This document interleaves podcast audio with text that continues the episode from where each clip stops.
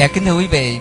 à, chủ đề bản chất tình thương thì sáng nay chúng ta đã được thấy hòa thượng à, trưởng đoàn giảng sư ban hoàng pháp trung ương, à, xin lỗi ban hoàng pháp thành phố cũng như là thượng tọa thích bảo nghiêm à, à, phó ban hoàng pháp của trung ương đã triển khai cho chúng ta về cái chủ đề này. Và đặc biệt hôm nay à, bốn vị tăng trẻ ở đây thì chúng tôi cũng xin à, giới thiệu cho quý vị một cái quan điểm trẻ trung mới mẻ và thực tế nói về bản chất tình thương và cũng là một cái con chim đầu đàn của tăng trẻ thành phố chúng tôi. Và xin quý vị đón là ai ạ?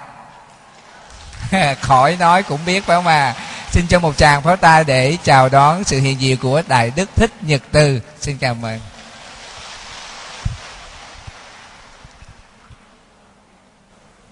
kính thưa chư tôn đức tăng ni. Kính thưa toàn thể quý thiền hữu tri thức. Chúng tôi xin à, chia sẻ một vài à, góc cạnh về bản chất của tình thương bằng à, câu chuyện dưới đây. Trong bộ phim Kundun, một bộ phim do Hollywood thực hiện, kể lại cuộc đời của Đức Đạt Lai Lạt Ma. Phần dẫn nhập của bộ phim này mô tả cảnh tất cả những vị cao đệ của Đức Đạt Lai Lạt Ma thứ 13 dựa theo lời di chúc đến một vùng biên cương xa lánh của đất nước à, Tây Tạng. Từ xa xa, đoàn các vị cao đệ này đã nhìn thấy à, một đám trẻ trong làng đang nô đùa với nhau. Khi đến gần thì nhìn thấy chúng đang chơi đá giới có một đứa trẻ à, rất là khôi ngô và tuấn tú, tên là Kundun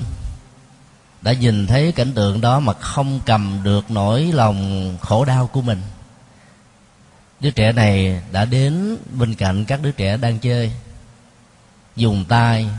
để kéo họ ra. Và sau đó đó, tới ngay hai con dế đang đá, tách chúng ra một cách an toàn. Cô đun đã đem một con dế đó để ở bên một bờ rào và một con còn lại đó ở một bờ rào khác kết quả là hai con dế đó thoát được cái cảnh một sống một chết. Và các đứa bé vì niềm vui như là nhờ sự ờ, hùng dũng và vô ý của Kundun mà thoát khỏi cái cảnh gieo được gieo một cái nghiệp xấu uh, trước mắt. Ở trong câu chuyện này ờ, chúng ta thấy là bản chất của tình thương đó phải gắn liền với một cái hành động cụ thể nào đó khi chúng ta bảo rằng chúng ta thương một người nào nó sẽ trở thành hết sức là vô nghĩa nếu nó chỉ đơn thuần là một lời nói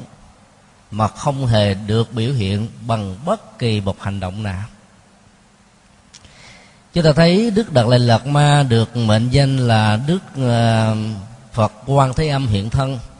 14 đề. Nhân cách hiện thân của tình thương đó, đó ở trong 13 đề trước hoàn toàn có tính chất đồng nhất với nhân cách của ngài thể hiện qua hình ảnh của Kundun. Sau này, được thừa nhận chính thức là hậu thân của Đức Quan Âm đề thứ 14 tức là Đức Đạt Lai Lạt Ma hiện tại. Bản chất của tình thương yêu đó đó, như là một nỗ lực ở trong tất cả những cảnh trạng khổ đau và sự nỗ lực này nó mang lại niềm an vui và hạnh phúc thật sự. Khi đề cập đến tình thương chúng ta thường uh, nghĩ đến có một đối tượng tiếp nhận sự thương yêu này và một đối tượng ban rải sự thương yêu trên nền tảng của tình thương nhìn từ góc nhìn của bình đẳng để thể hiện một cách trọn vẹn và đúng ý nghĩa lớn nhất của nó một cậu bé mới chỉ có 6 tuổi đời đã có thể làm được một nghĩa cử cao thượng. Và nhờ nghĩa cử cao thượng đó đó cái chất liệu của tình thương yêu đã mang lại cho sự sống này rất nhiều điều quý báu và đáng trân trọng. Như vậy trước nhất đó, chúng ta có thể định nghĩa bản chất của tình thương đó là sự thương sự sống. Thương sự sống qua các hành động bảo hộ sự sống và dưỡng nuôi sự sống đó cho sự sống đó nở hoa kết trái của an vui và hạnh phúc.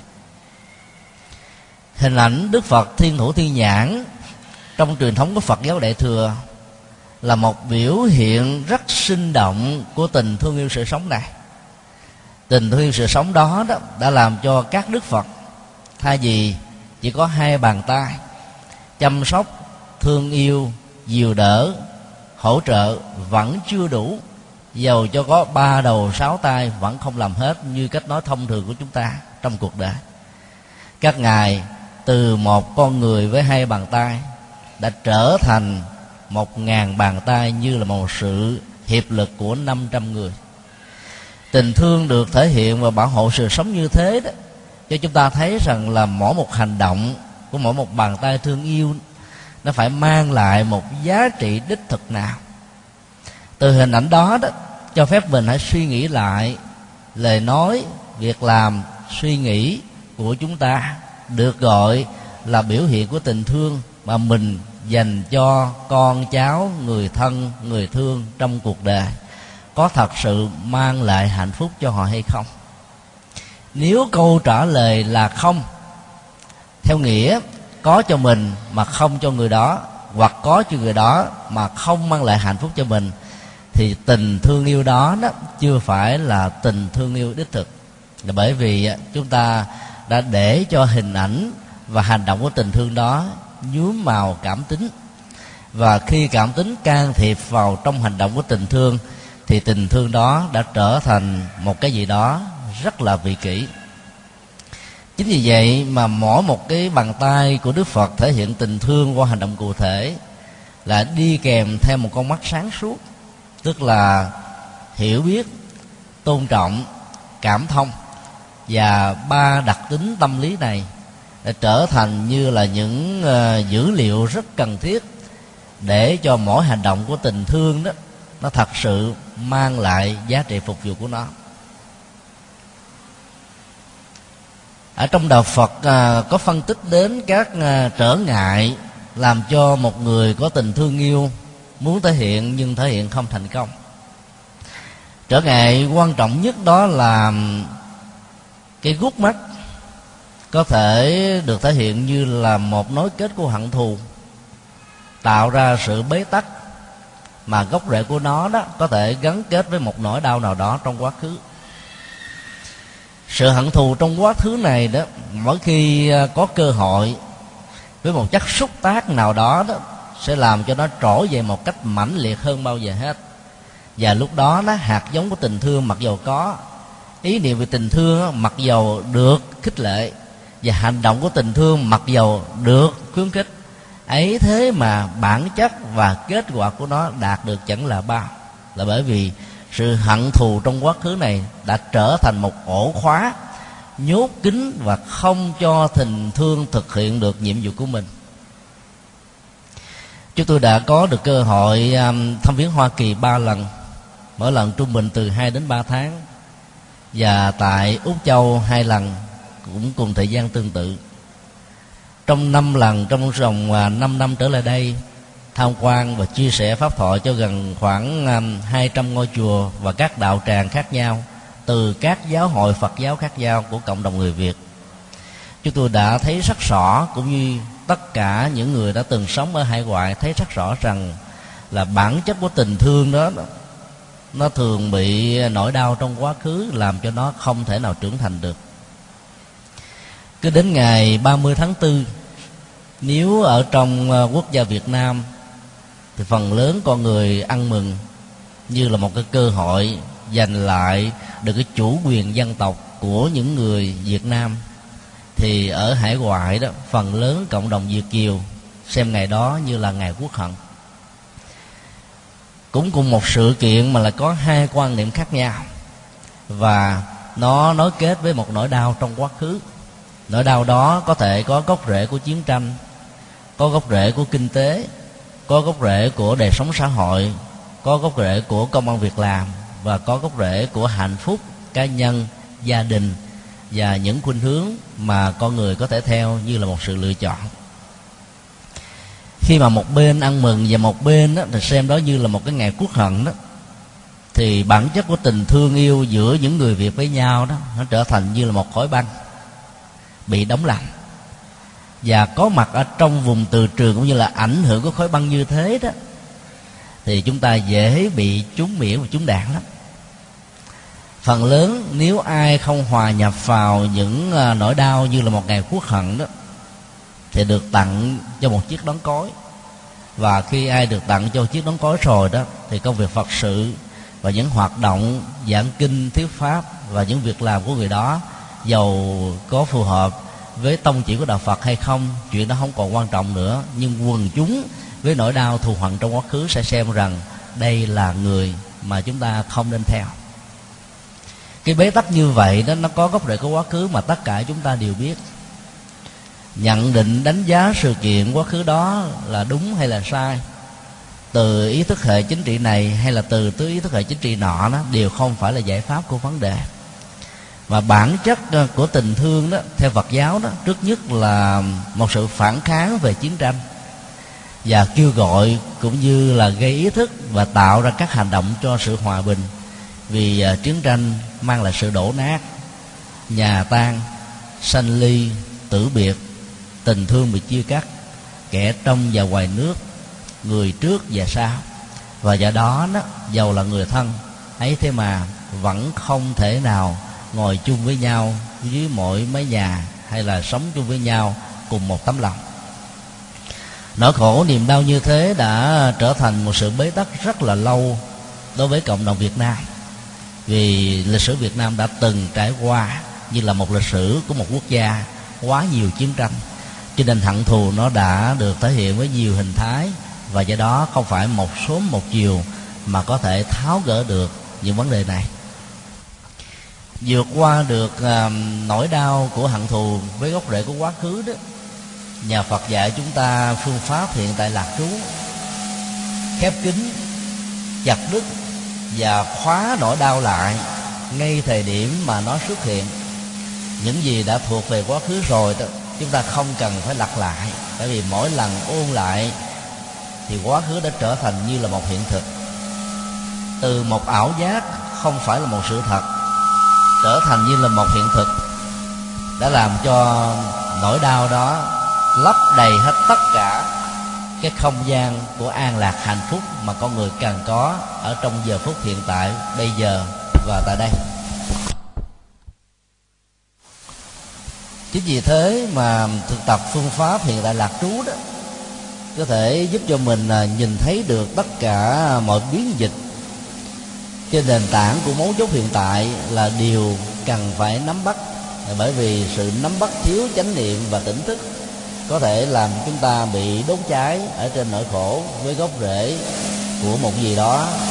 Ra vượt qua được nỗi đau có gốc rễ của hận thù quá khứ đó đòi hỏi đến bản lãnh của tình thương. Chúng tôi tạm gọi bản lĩnh của tình thương là bởi vì trong tình thương đó, đó nếu không có được chất liệu của không sợ hãi đó giàu có thích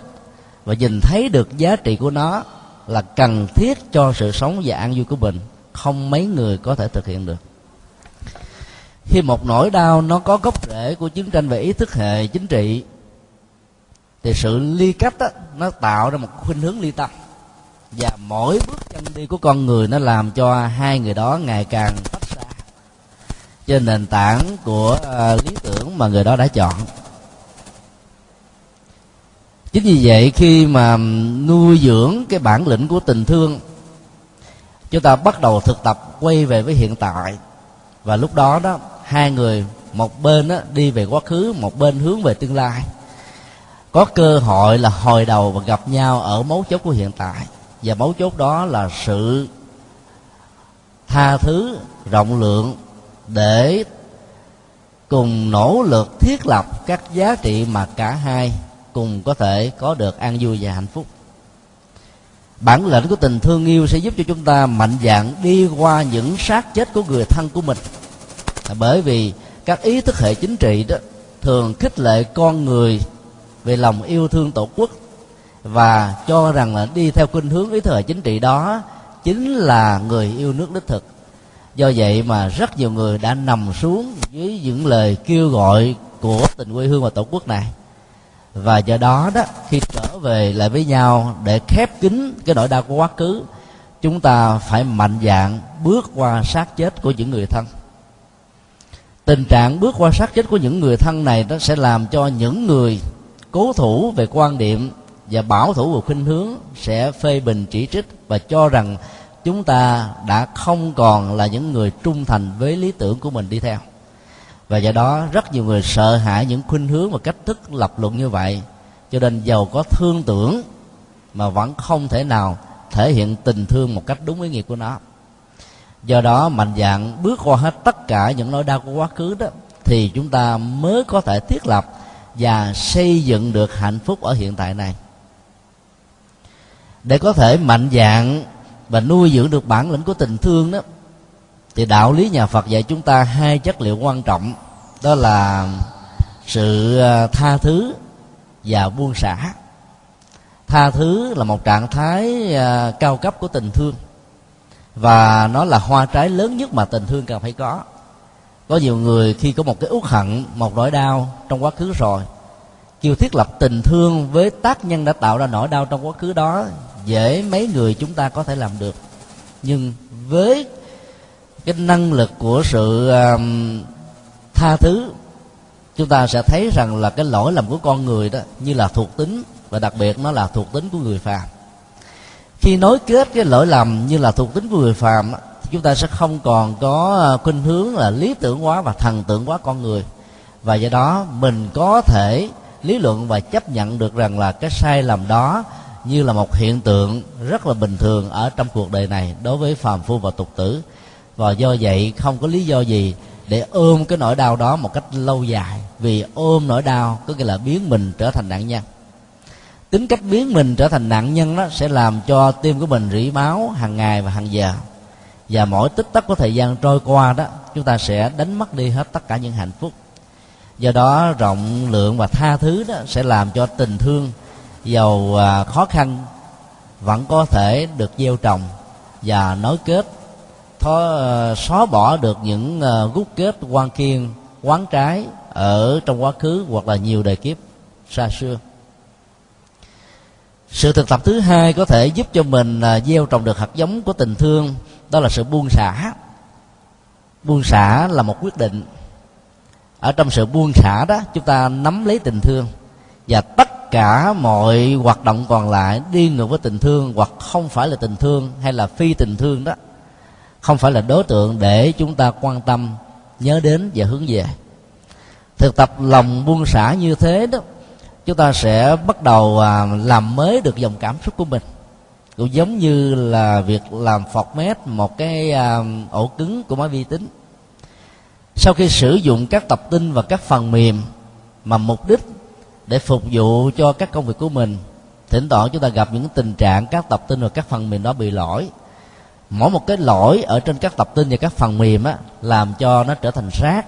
Và do đó sự vận hành của cả một hệ thống máy vi tính sẽ không được trơn tru và lưu thông như chúng ta muốn. Do đó, kết quả đó, nó sẽ không có được cái hiệu suất của công việc. Cũng tương tự như vậy, tất cả những nỗi đau trong quá khứ, sự hận thù, cố chấp và không buông tha đó, đã trở thành như là rác rưởi của tình thương và nếu nó bám vào các tập tin cũng như là các phần mềm của tình thương thì dầu cho tình thương này muốn hoạt động cũng không thể nào mang lại kết quả của nó. Trong tình huống như thế đó không còn cách nào khác là chúng ta phải thực tập phọt mét cái ổ đĩa cứng về à, ký ức và tri thức của mình. Theo kiểu để cho các rác rưởi và những lỗi lầm à, làm cho tình thương không có mặt đó nó bị à, chuyển thể để trở thành một cái nguồn năng lượng mới, thì lúc đó đó chúng ta có cơ hội làm mới lại dòng cảm xúc của mình.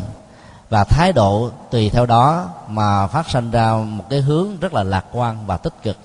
Thấy được rằng là mang lại tình thương cho người khác cũng chính có nghĩa là mang lại tình thương cho chính mình.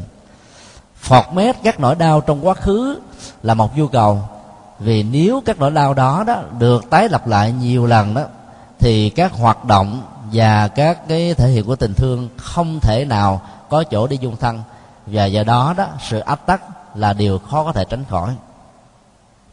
Diện được uh, ba năng lực gây sự trở ngại cho tình thương không thể nở hoa và kết trái đó là lòng hận thù sự không tha thứ và sự cố chấp không buông thả. Thì chúng ta sẽ thấy rằng là tình thương đó, nó gắn liền với uh, các hạt giống của uh, lòng từ bi và từ góc độ này đó, chúng ta thấy là ngôn ngữ tiếng việt trở nên phong phú hơn bất kỳ một ngôn ngữ nào trên thế giới này. Hòa thượng thích minh chương đã phân tích cho chúng ta thấy rất rõ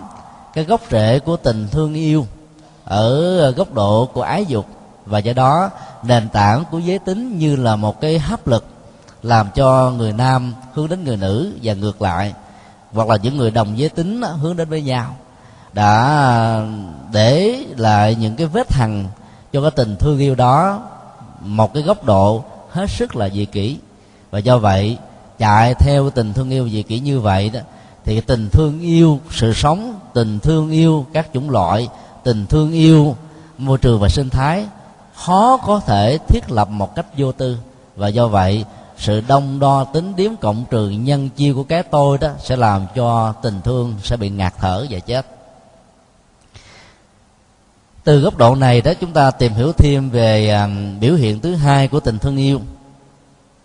Nó à, không phải thuộc về bản chất của từ bi mà nó cũng không thuộc về tình thương yêu giới tính. Đó là cái tình thương yêu cảm tính. Trong tình thương yêu cảm tính á, thì chúng ta thấy nó có yếu tố lây lan và cái khuynh hướng á, thiết lập liên minh với những đối tượng có cùng khuynh hướng thể hiện lòng cảm tính và sống với cái dòng cảm tính tương tự như thế. Ở trong dân gian việt nam có câu à, khi thương, trái ấu cũng tròn. Nói lên được rằng là cái tình thương cảm tính này đó, nó không cùng nhịp đập với cái nhận thức và diễn tiến thực tế đối với những biểu hiện của một con người mà tình thương của chúng ta được thiết lập và dành cho người đó trái ấu đó, không bao giờ tròn. Nhưng trong sự thương của dòng cảm xúc đó, thì chúng ta đã bất chấp hết tất cả những góc cạnh và những sự không tròn trịa của đó và nhìn nó bằng một lý tưởng hóa, nhìn nó bằng một mơ tưởng hóa. Tiếp xúc với à, một đối tượng thông qua cái à, lý tưởng hóa đó, thì à, chúng ta sẽ trở nên thất vọng vì ở con người đó nó cũng có rất nhiều nỗi đau có rất nhiều điều chưa được hoàn thiện có rất nhiều điều còn à, bị trao đảo trước à, những dòng cảm xúc ở trong cuộc đời này. Và lý tưởng hóa như thế đó sẽ làm cho cả mình lẫn người đó không được hài lòng. Trong khi đó ảo tưởng hóa về à, dòng cảm xúc để nâng cái vai trò của đối tác được mình thể hiện cái tình thương làm cho trái ấu trở thành tròn. Và cái tròn đó chỉ tồn tại trong nhận thức cảm tính của mình và hoàn toàn đi ngược lại với những hiện thực và sự biểu hiện của nó ở trong cuộc đời này. Ấy thế mà người đó đã bất chấp khi mà cái ảo tưởng hóa về bản chất của tình thương trên nền tảng của cảm tính đã được gieo rắc rồi đó thì họ có cái hướng bám víu và đi theo cái tinh thần này. Một câu ngạn ngữ khác của dân gian việt nam cũng nói một cách tương tự, đó là thương người, thương cả đường đi. Và do đó, cái phản ứng tâm lý đối nghịch kéo theo đó là ghét người, ghét cả tông chi họ hàng. Tính cách lây lan và phản ứng cảm xúc đó thể hiện ra ở trong tình hướng của thương và ghét này đó là một điều mà phần lớn đó chúng ta có thể nhận thấy được nó là sự sai lầm. Nhưng nhận thức được sự sai lầm không có nghĩa là chấm dứt được sự sai lầm, mà phải nỗ lực với một cái bản lĩnh của tệ giác và tình thương yêu đích thực thì chúng ta mới có thể vượt qua và cải tổ nó ở một mức độ tốt có thể được. Nhưng nếu như không làm được việc đó đó, thì à, sự lây lan về cảm xúc nó làm cho chúng ta có cái cảm giác thương yêu, triều mến, tất cả những biểu hiện liên hệ trực tiếp hay là gián tiếp đến đối tượng được chúng ta thương một cách không xứng đáng và trọn vẹn hòa thượng minh trơn cũng đã cho chúng ta thấy à, cái tính cách mười thương mà nói theo ngôn ngữ phật học đó. Đó là thể hiện tướng riêng đối với một đối tượng nào đó, tạm được gọi là ý trung nhân hay là đối tượng được mình bao bọc và che dù.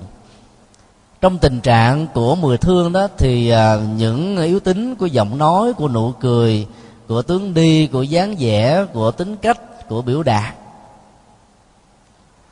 mà đối tượng được sự thương yêu này đã trở thành là cái trọng tâm của mối quan tâm hàng đầu.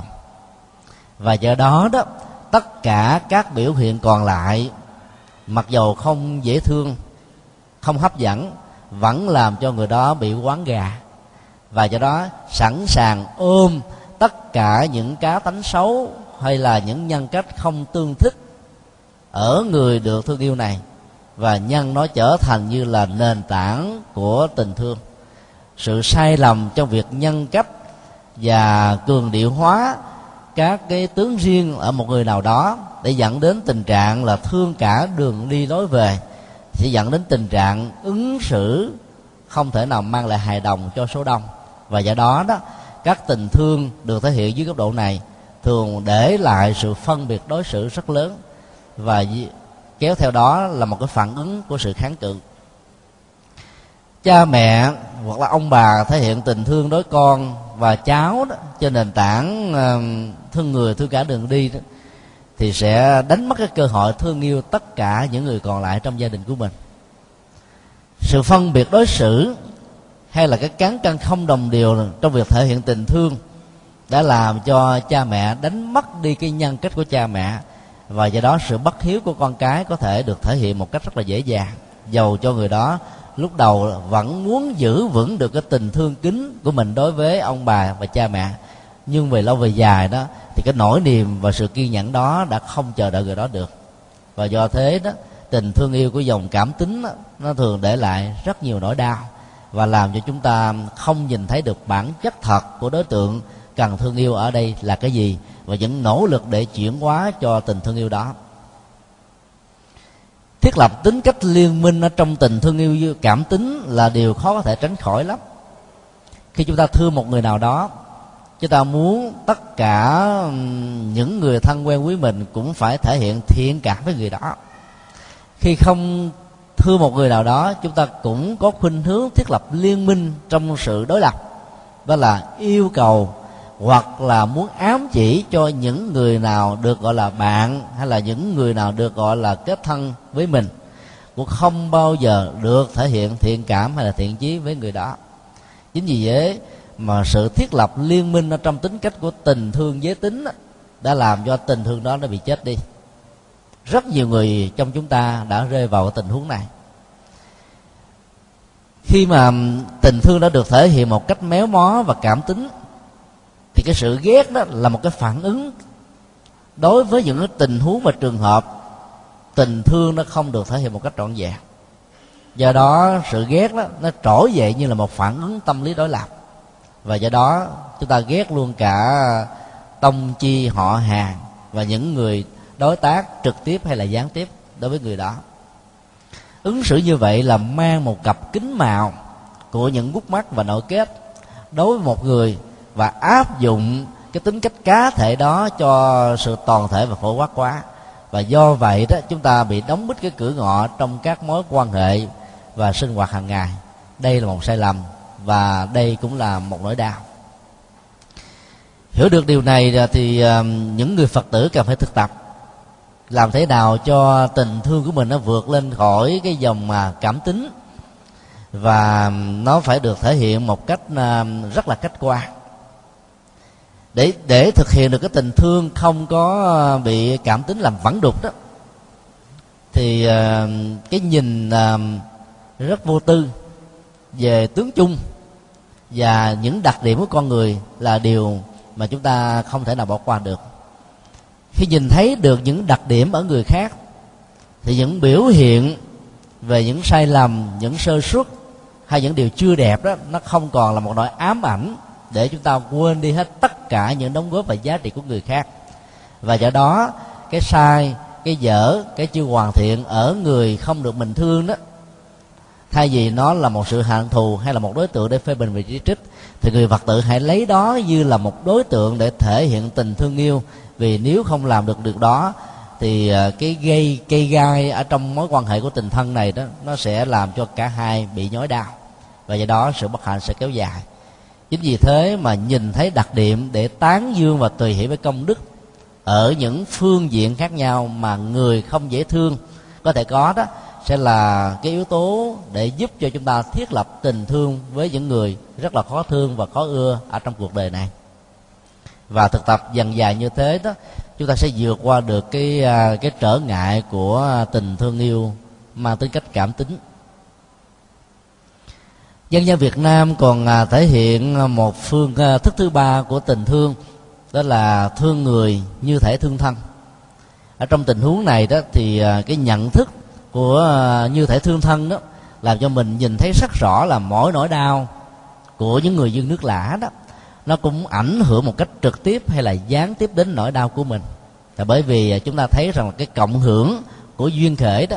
cho chúng ta tin và thấy rất rõ rằng là khi ở trong cộng đồng và xã hội hay trên toàn cục của thế giới đó, vẫn còn có chiến tranh, vẫn còn có hận thù, xung đột, bạo động, tương tàn, thì lúc đó đó sự hạnh phúc đầy đủ của mình nó không đảm bảo được cái giá trị của an vui một cách đích thực. Và do đó cần phải thể hiện cái tình thương thân đối với những người không thuộc về tình thân và tình thương với chúng ta thì thực, thực, thực sự thực tập này nó nó có cái gốc rễ của Phật giáo. Và nó cần phải được biểu hiện qua các hành động cụ thể. Đó là các hoạt động từ thiện xã hội. Trong vòng à, ba năm qua chúng tôi đã được may mắn đi tham quan và tiếp xúc với rất nhiều đối tượng phạm pháp và những à, thành phần bất hạnh ở trong xã hội như là những à, mảnh đời cơ nhở họ đã có mặt và được đưa vào ở trong các trung tâm bảo trợ xã hội. Từ những người già cho đến những người lang thang cho đến những trẻ em phạm pháp cho đến những à, thanh niên uh, uh, nghiện ngập cho đến những uh, chị em lầm lỡ và cho đến những người đã từng rơi vào tù tội. Thì chúng ta thấy rằng là cái chất liệu của tình thương yêu đó cần phải được thể hiện đối với những người này như là sự thương thân á là một điều mà kinh địa tạng đã trình bày một cách khá ấn tượng và lý thú. Ở trong kinh địa tạng đó, thì bồ tát địa tạng được thể hiện như là một nhân cách vĩ đại thể hiện tình thương thân đó đối với những uh, con người không có sự may mắn ở trong cuộc đời để tiếp xúc được sự an vui và tình thương đích thực của người thân và người thân của họ cho nên họ đã trở thành những con người lang bạc ở trong thế giới của giang hồ. Và do đó, dưới sự cám dỗ, dưới sự khó khăn của đời sống kinh tế đó, rất nhiều người đã không còn giữ được lập trường. Và do đó họ đã rơi vào cạm bẫy của nỗi khổ và niềm đau. Chính vì thế mà nỗi đau của họ đang cần đến bàn tay và sự chăm sóc của chúng ta rất là nhiều. Khi bắt đầu vận động cho chương trình à, đem tình thương vào à, trong trại tù. Lần đầu tiên vào ngày à, 24 tháng 3 2007 vừa qua đó, rất nhiều người phật tử ở trong à, đoàn từ thiện của chúng tôi đã khuyên cản, yêu cầu chúng tôi không nên làm việc đó, với hai lý do. Thứ nhất đó, rất là khó khăn để vận động tình thương của những người phật tử và những người thích hoạt động từ thiện xã hội. Vì phần lớn những người này sẽ nghĩ rằng là những đối tượng phạm pháp và có mặt ở trong các trung tâm bảo trợ xã hội lao động đó, đã được nhà nước lo. Và thứ hai, họ đáng bị trừng trị bởi những hành động sai lầm của họ đã lỡ tạo ở trong một giờ khác nào đó của quá khứ. Lý do thứ hai, đây là những thành phần dân anh chị trong xã hội, cho nên không dễ gì mà họ có thể tiếp nhận được những lời khuyên nhủ mang chất liệu của phật pháp đem đến của chúng ta từ cái chất liệu của tình thương.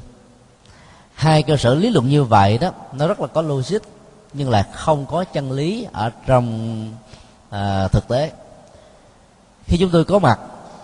và vận động mặc dầu rất nhiều người đã phản đối vì à, nói rằng là chúng tôi làm như vậy đó là ủng hộ cho những người sai lầm đi tiếp tục con đường sai lầm của họ. Chúng tôi vẫn mạnh dạn và tiếp tục làm. Rất nhiều người phật tử ngoài sự tưởng tượng của những người lo ngại, đã hưởng ứng chương trình một cách rất là nồng nhiệt và tích cực. Đến độ đó, chỉ trong vòng có 15 ngày vận động cho chuyến đi đầu tiên, chúng tôi đã có được ờ, trên dưới 200 triệu để đi vào trại giam với những cái phần quà mang chất liệu của tình thương Phật giáo. Mục đích của việc gieo rất tình thương trong khuynh hướng dấn thân này đó rõ ràng không chỉ đơn thuần là thể hiện cơm ăn áo mặc như các hoạt động từ thiện xã hội một cách bình thường. Và chúng tôi đã nhân cơ hội này để thiết lập các tủ sách Phật học ở các uh, trung tâm và các trại giam. Việc thiết lập một tủ sách Phật học như vậy đó là một cách thức gieo hạt giống tình thương một cách lâu dài và bền bỉ hơn.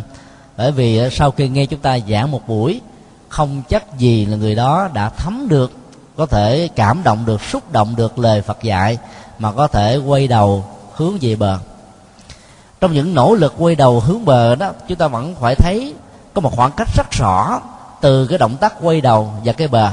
Cái khoảng cách này được rút ngắn nhiều hay là ít nhanh hay là chậm đó, lệ thuộc hoàn toàn vào thái độ và động tác cũng như là nỗ lực quay về bờ của những người đã tự tách ra khỏi cái bờ yêu thương và bờ của hạnh phúc chính vì thế một cái tiến trình của sự quay về như vậy nó đòi hỏi đến cái hạt giống của tình thương một cách là tiếp nối và lâu dài. Và do đó việc để lại các tủ sách Phật học với những bài à, à viết về nhân quả nghiệp báo đời sống đạo đức rồi kiếp sau rồi à, những à, phương pháp tu tâm dưỡng tánh để giúp cho người đó trở thành một người hoàn toàn mới đó là một trong những nghệ thuật rất quan trọng mà tất cả những người phật tử chúng ta cần phải lưu tâm. Mạnh dạn làm việc đó là vì à, chúng ta thấy rất rõ lời nguyện thứ 11 của đức phật dược sư đã thể hiện ra hai phương diện. Thứ nhất ai cần cơm đó, thì cho phẩm vật. Ai à, đói lạnh đó, thì cho áo quần. Ai khác đó, thì tặng nước. Sau đó mới ban pháp vị nhiệm màu đến cho họ. Đây là một cái lời nguyện mà nó trở thành như là một cái chương trình dấn thân rất là thiết thực, rất là tâm lý, rất là có chiều sâu, và do đó nó có tuổi thọ và đường bền. Người ta khó có thể để một cái bụng à, trống không để lắng nghe được giáo pháp. Và do đó đó, sự biểu tình của bao tử có thể làm cho tâm tư của người đó không toàn đủ bình tĩnh và đủ sự tập trung để lắng nghe được những sự chia sẻ từ những lời pháp thoại. Chính vì vậy mà tình thương thể hiện một cách cụ thể qua cơm ăn áo mặc đó là một nhịp cầu để tạo ra sự cảm thông. Khi sự cảm thông đã có được rồi đó thì việc mà gieo rất tình thương bằng cách là giúp cho họ thay đổi cá tánh và thói quen để trở thành một con người hoàn toàn mới là việc làm rất là dễ dàng. Chúng tôi rất là tự tin và cảm thấy rất là hạnh phúc ờ, trong cái buổi uh, tiếp xúc đầu tiên với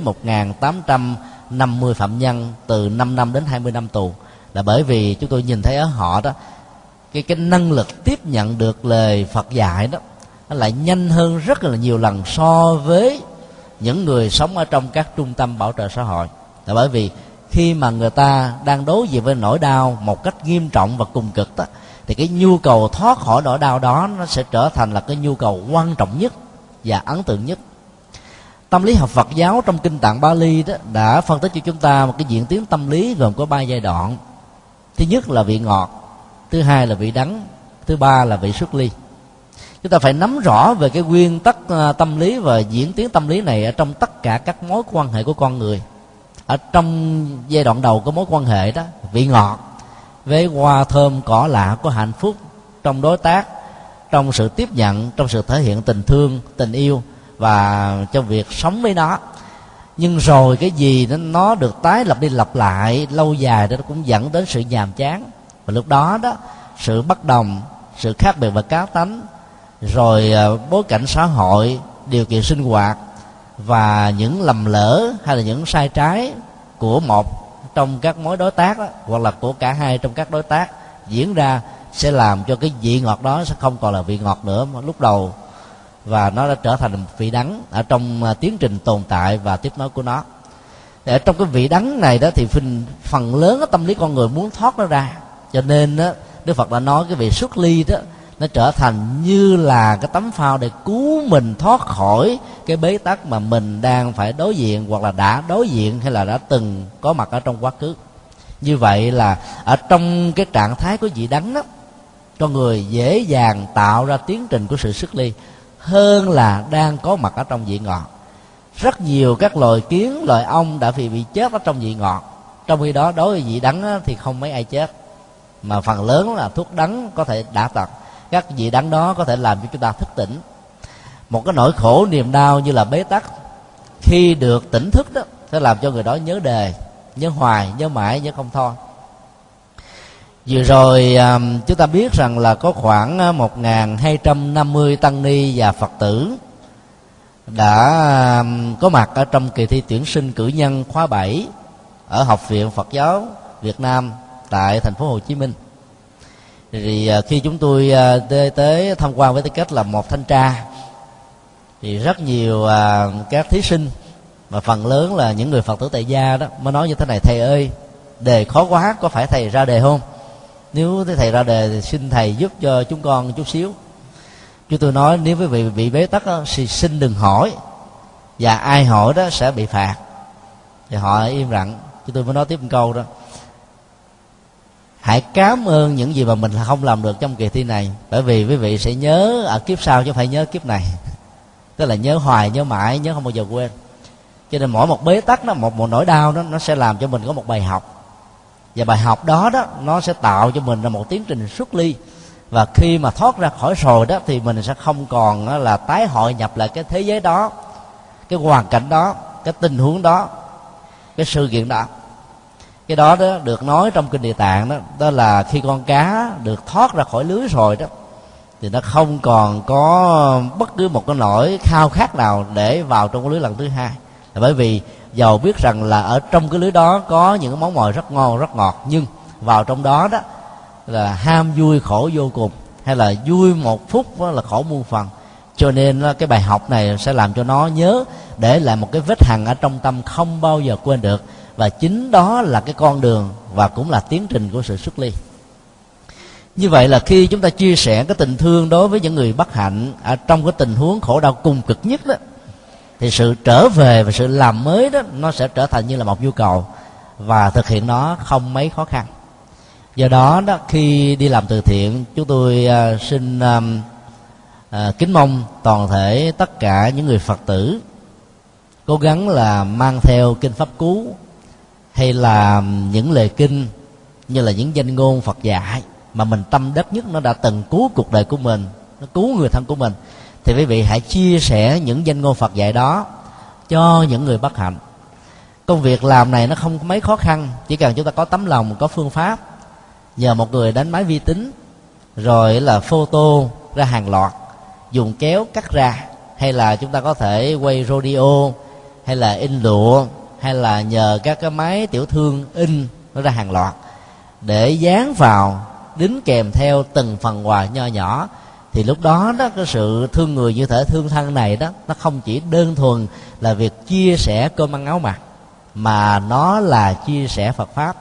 Và chính cái giá trị của Phật pháp mới giúp và cứu cuộc đời của những người bất hạnh này một cách lâu dài. Và khi thoát ra khỏi cái cảnh huống mà họ đang vấp phải đó, thì họ sẽ không còn tái hội nhập lần thứ hai. Và đây chính là điều mà Đức Phật Thích Ca rất là quan tâm là bởi vì ngài thấy rất rõ là chúng sanh trong cõi ta bà bao gồm tất cả chúng ta thường có cái khuynh hướng tâm lý đó, là khi thoát ra khỏi một cái gì đó rồi đó lại không nhớ đời mà lại thèm và nhớ như là một cơn nghiện rồi là tình nguyện nhào đầu hay là lao vào trong đó lần thứ hai lần thứ ba. Và chính vì thế đó, nỗi đau ngày càng chấp cánh và ngày càng à, siết chặt với cái sự tồn tại và có mặt của chúng ta trong cuộc đời tại trung hoa thì à, có một câu chuyện liên hệ đến hai vị thượng tọa. Một vị tên là thượng tọa thâm và một vị tên là thượng tọa minh. Hai vị thượng tọa này một hôm nọ sau khi hoàn tất các phật sự rồi đó, muốn à, ngao du sơn thủy để làm mới cái à, tâm linh và tái nạp lại cái năng lượng tâm linh sau những tháng làm phật sự rất là mỏi mệt. Thì trên lúc mà ngao du sơn thủy như vậy thì cả hai thượng tọa cùng nhìn thấy cái cảnh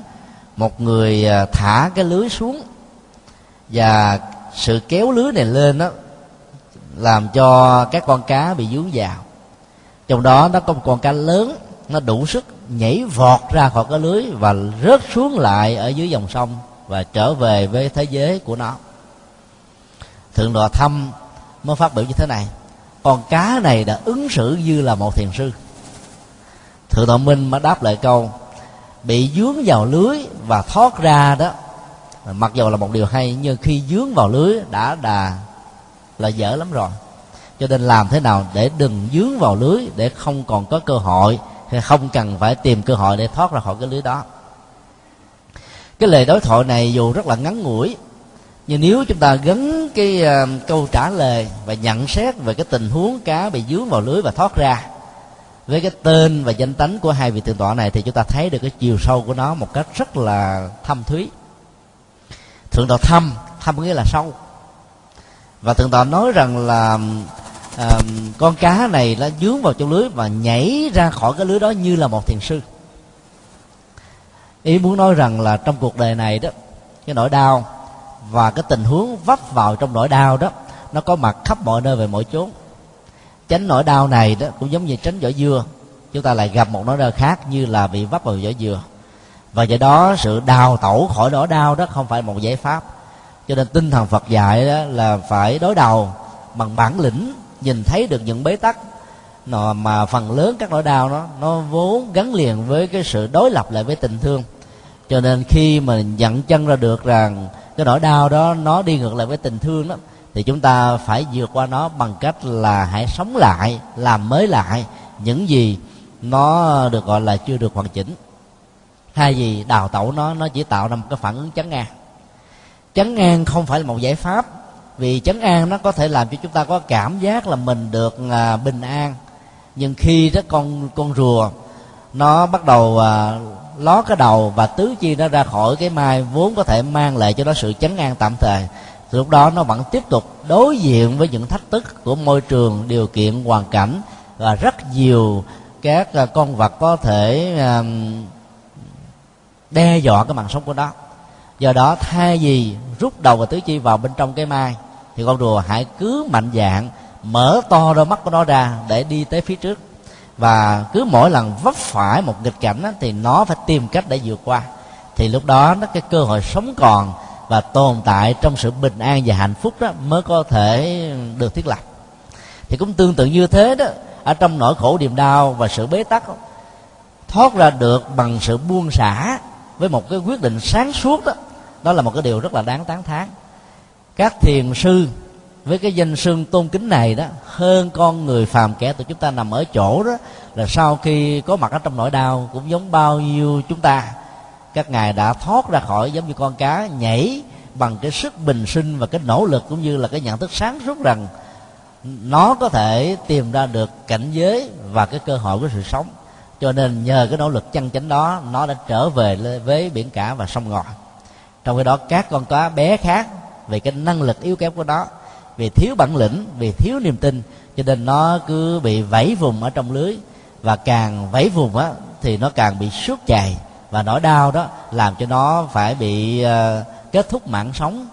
Uh, và sự tồn tại của nó chỉ là vấn đề thời gian. Cho nên thấy rõ được cái tình huống bị vấp phải vào lưới và cái cơ hội thoát ra đó đó đó là cái thấy của một vị thiền sư. Ai cũng có thể tạo cho mình cái tình huống và sự thấy như vậy để tìm cho mình một giải pháp tương tự. Còn đối với thượng tọa minh á vì à, minh là sáng suốt, mà sáng suốt á, nó là biểu hiện của tuệ giác. Kiến thức của tuệ giác là kiến thức về đạo đức. Kiến thức về đạo đức là cái kiến thức không cho phép mình ứng xử sai và hành động sai để dẫn đến những sự ăn năn và rai rứt về sau này. Do đó đó, sự thông minh và sáng suốt đó sẽ làm cho hành động của chúng ta không bao giờ để lại sự nối tiếp về sau. Do đó đó, thiền tọa đã phát biểu rằng dướng vào trong lưới mà thoát ra mặc dù là một điều hay nhưng khi đã dướng vào lưới thì đã dở rồi chứ không còn là hay nữa. Thì đây là cái cách thức đó, giải quyết vấn đề ở tận gốc rễ của nó. Tức là nhìn xa thấy rộng các dây mơ rễ má của ờ, các bế tắc và các cái lưới bẫy trong cuộc đời. Dầu cho có thèm khát dầu cho có chảy nước giải dầu cho có mơ tưởng dầu cho có thích thú chúng ta cũng không nên cho phép mình rơi vào trong các cạm bẫy đó, thì lúc đó đó, cái sự thoát ra nó là điều nó chắc chắn nó có mặt với mình, mà không cần phải có bất kỳ một nỗ lực nào. Chỉ cần nhìn thấy nó là một cái lưới bẫy, thì sự thoát nó đã được mở cửa và mời gọi chúng ta rồi. Trở lại vấn đề của um, bản chất của tình thương đó. Khi mình đem uh, các giá trị thương yêu sự sống và tình thương thân đối với những mảnh đề bất hạnh mà cái quá khứ của họ đã từng có một nỗi đau, hay là quá khứ của họ đã từng góp vào một nỗi đau cho chúng ta và những người thân, thì những người phật tử phải nhìn thấy rất rõ rằng là những người đó đang có một nhu cầu lớn hơn bao giờ hết, lớn hơn ai hết rằng là họ có thể làm mới. Và chính sự làm mới đó đã mang lại hạnh phúc cho họ và cho chính chúng ta. Thì lúc đó sự thương yêu này đó sẽ làm cho mình là càng phải dấn thân vào tư thiện một cách mãnh liệt và có phương pháp hơn. Và dấn thân có phương pháp phải cho phép mình đó cần phải thiết lập một tủ sách Phật học ở trong các hoạt động ở trong các trung tâm và ở trong các trại gia. Chúng ta cần phải uh, tạo cái thói quen thuyết phục những người uh, quản lý các trung tâm này chấp nhận được rằng là việc vào chia sẻ các cái ờ, chủ đề về đạo đức đó không phải là việc truyền đạo. Và do đó mở cửa cho chúng ta vào với điều kiện cho phép chúng ta chia sẻ đó là một trong những hỗ trợ cần thiết cho chính cái công việc quản lý này hơn bao giờ hết. Dĩ nhiên đó chúng ta phải biết gõ cửa uh, các thổ địa. Ở trong kinh địa tạng có đưa ra một cái dữ liệu rất quan trọng. Thổ địa đó được xem như là vị thành hoàng của từng địa phương ở đâu đó cũng có những ông trời. Ở đâu đó cũng có những thượng đế. Ở đâu đó cũng có những cái cửa ngõ mà mình phải cần phải đi qua. Phải gõ cửa đúng các ông trời địa phương đó đó thì mình mới có thể vào trong các ngõ ngách này được. Và trong kinh địa tạng, bồ tát địa tạng đã dạy chúng ta cái kinh nghiệm thiết thực này. Đầu tiên là ngài địa tạng đã tiếp độ hết tất cả những vị thổ địa địa phương. Và những vị đó đã trở thành đệ tử của ngài rồi đó. Thì từ cái công việc mà trước đây đó muốn qua cửa đó phải có quà phải có cáp phải có lời uh, tung hô giảng tế phải có những cái um, nhất hô bá ứng phải có những điều kiện thì mới có thể lọt qua được. Bây giờ là hoàn toàn không. Mà sự có mặt của bồ tát địa tạng ở đâu đó thì các thổ địa này sẽ có mặt và hỗ trợ đến đó. Tức là biến các thổ địa trở thành các vị hộ pháp đó thì cái công việc đi vào các trại giam và các trung tâm này sẽ rất là dễ dàng và thành công. Cho nên ở nơi nào cũng có các thổ địa, gõ cửa đúng thổ địa và chuyển hướng tâm lý và nhận thức của thổ địa được rồi đó, thì cái công việc tình thương này đó sẽ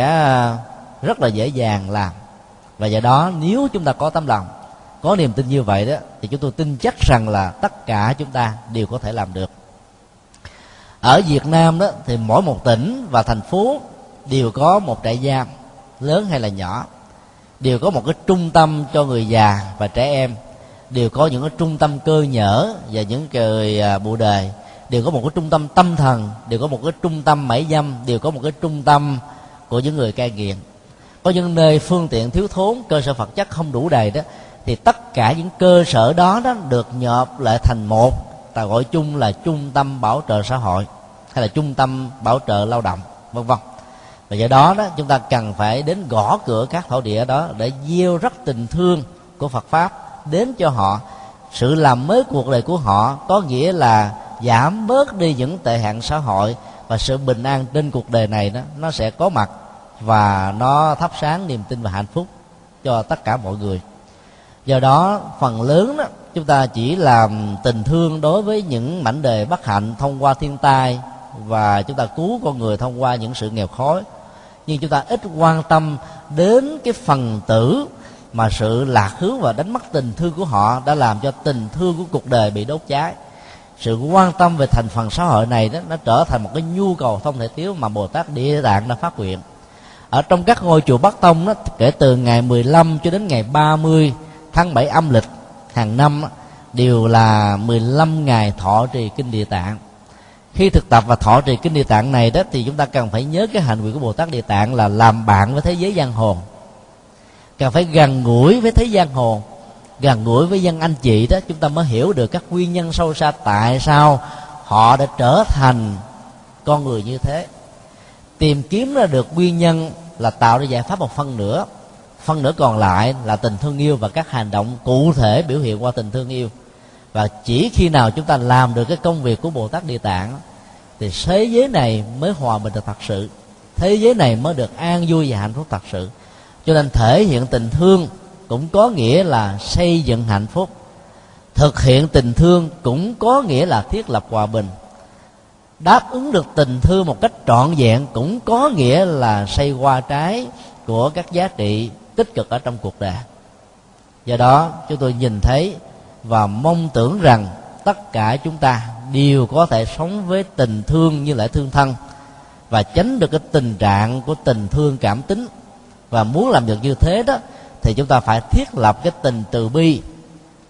nhổ lên nỗi đau một cách tận gốc rễ và mang lại an vui hạnh phúc một cách lâu dài cho mình và người, không chỉ ở hiện tại mà còn trong tương lai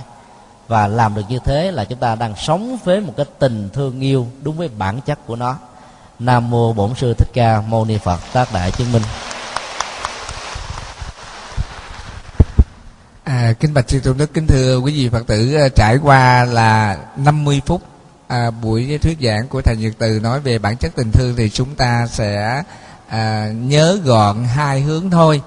khi nói tới bản chất tình thương thì chúng ta biết đó chính là sự bảo hộ và nuôi dưỡng sự sống của con người được biểu hiện qua hai hướng chính. Thứ nhất là tình thương yêu dựa trên cảm tính thì sẽ đưa đến cái sự đau khổ cho con người. Và cái tình thương yêu dựa trên lòng từ sẽ mang lại an lạc thật sự cho con người nếu như dựa trên trí tuệ. Và cái tình thương mà bản chất mà chúng ta muốn cần hiểu được thì chúng ta phải biểu hiện bằng cái sự thực hành là ở đây thầy nhật từ cũng đã muốn nói rằng tình thương biểu hiện qua sự thể nhập qua công tác từ thiện xã hội và à, sự hỗ trợ động viên những đối tượng mà phạm pháp. Ví dụ như là à, phạm nhân trong tù mại dâm hoặc là những gì xã hội đen vân vân. Thì cái tình thương của chúng ta không có sự phân biệt dựa trên trí tuệ và lòng từ của người con Phật, chúng ta phải nên nghĩ tới tình thương của tất cả mọi người khác và hãy thể nhập vào trong cuộc đời và đặc biệt là làm công tác từ thiện và thể nhập vào những chốn lao tù, vân vân, để những nơi đó là những con người đang thiếu tình thương thật sự của đạo Phật chúng ta hãy mạnh dạn dùng trí tuệ và lòng từ để thể nhập vào trong công tác từ thiện xã hội mà thầy Nhật Từ đã à, hướng dẫn và chia sẻ cho chúng ta. Và kính thưa quý vị buổi pháp thoại sáng nay à, của thầy Nhật Từ cũng đã khép lại trong cái Phật pháp vấn đáp sáng nay. Và kính cung thỉnh à, chư tôn đức cũng như quý vị Phật tử khởi thân để à, hồi hướng a di đà Phật.